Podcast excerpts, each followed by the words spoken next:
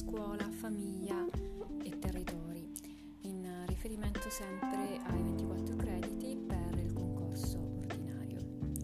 Come al solito leggerò il testo e poi mi soffermerò sui concetti chiave. Come nasce un progetto educativo? Ogni scuola deve rispondere da un lato alle disposizioni ministeriali, dall'altro alle richieste del territorio Dell'autonomia della legge Bassanini 59 del 1997. Ogni scuola ha un progetto educativo ed è chiamato a predisporre un POF, piano offerta formativa annuale, e un PTOF, piano offerta formativa triennale. Quando si fa un progetto bisogna chiedersi innanzitutto a chi è rivolto, a chi serve quali bisogni deve soddisfare? Ogni progetto va sempre contestualizzato nel territorio, con particolare riguardo anche al mondo del lavoro. Perciò è nata l'alternanza scuola-lavoro. Perciò è bene che in ogni scuola ci sia un comitato tecnico-scientifico. Ogni progetto educativo deve osservare dei livelli. Il territorio, l'istituto organismo, l'unità didattica e l'attività formativa. Soggetti esterni erogano l'offerta. Premessa premessa e, sottolineo, fare sempre analisi del contesto, quali sono le risorse, i problemi, quando si fa un POF è bene fare quindi la mappatura delle risorse presenti. È importante ricordare in questo progetto che il docente non trasmette solo contenuti, ma utilizza questi per far crescere i soggetti. Nota bene, ogni soggetto deve apprendere ciò che è più funzionale Esistono indicazioni ministeriali sul programma, ma ogni docente ne fa uno per sé. In questo contesto l'educazione va intesa come azione trasformativa e ciò si può verificare solo se si riesce ad intercettare le conoscenze pregresse e a farle evolvere.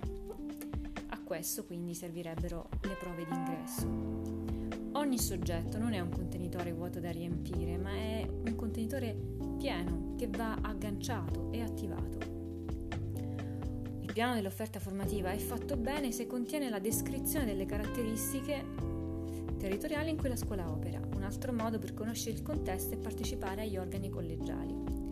L'insegnante quindi sviluppa la competenza di chi ha di fronte attraverso la disciplina e ha come fine ultimo l'apprendimento. Come avete potuto notare ci sono dei concetti che si ripetono, questo perché evidentemente eh, sono la chiave di svolta per memorizzare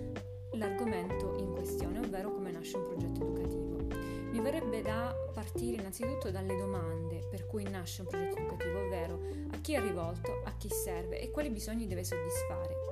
Se mi avete ascoltato bene, questa tematica è sorta con la legge Bassanini 59 del 1997, con l'autonomia della scuola, grazie alla quale ogni scuola è chiamata a redigere un, un POF o meglio ancora PTOF perché è triennale, ovvero piano dell'offerta eh, formativa triennale.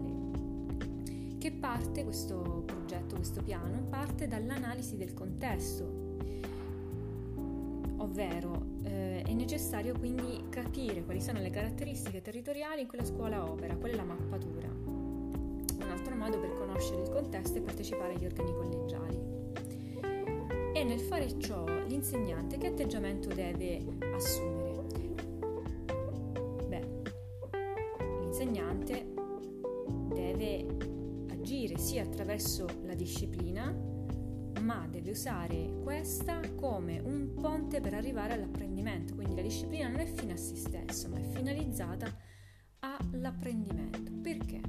Perché l'educazione, importantissimo, viene intesa quindi come azione trasformativa.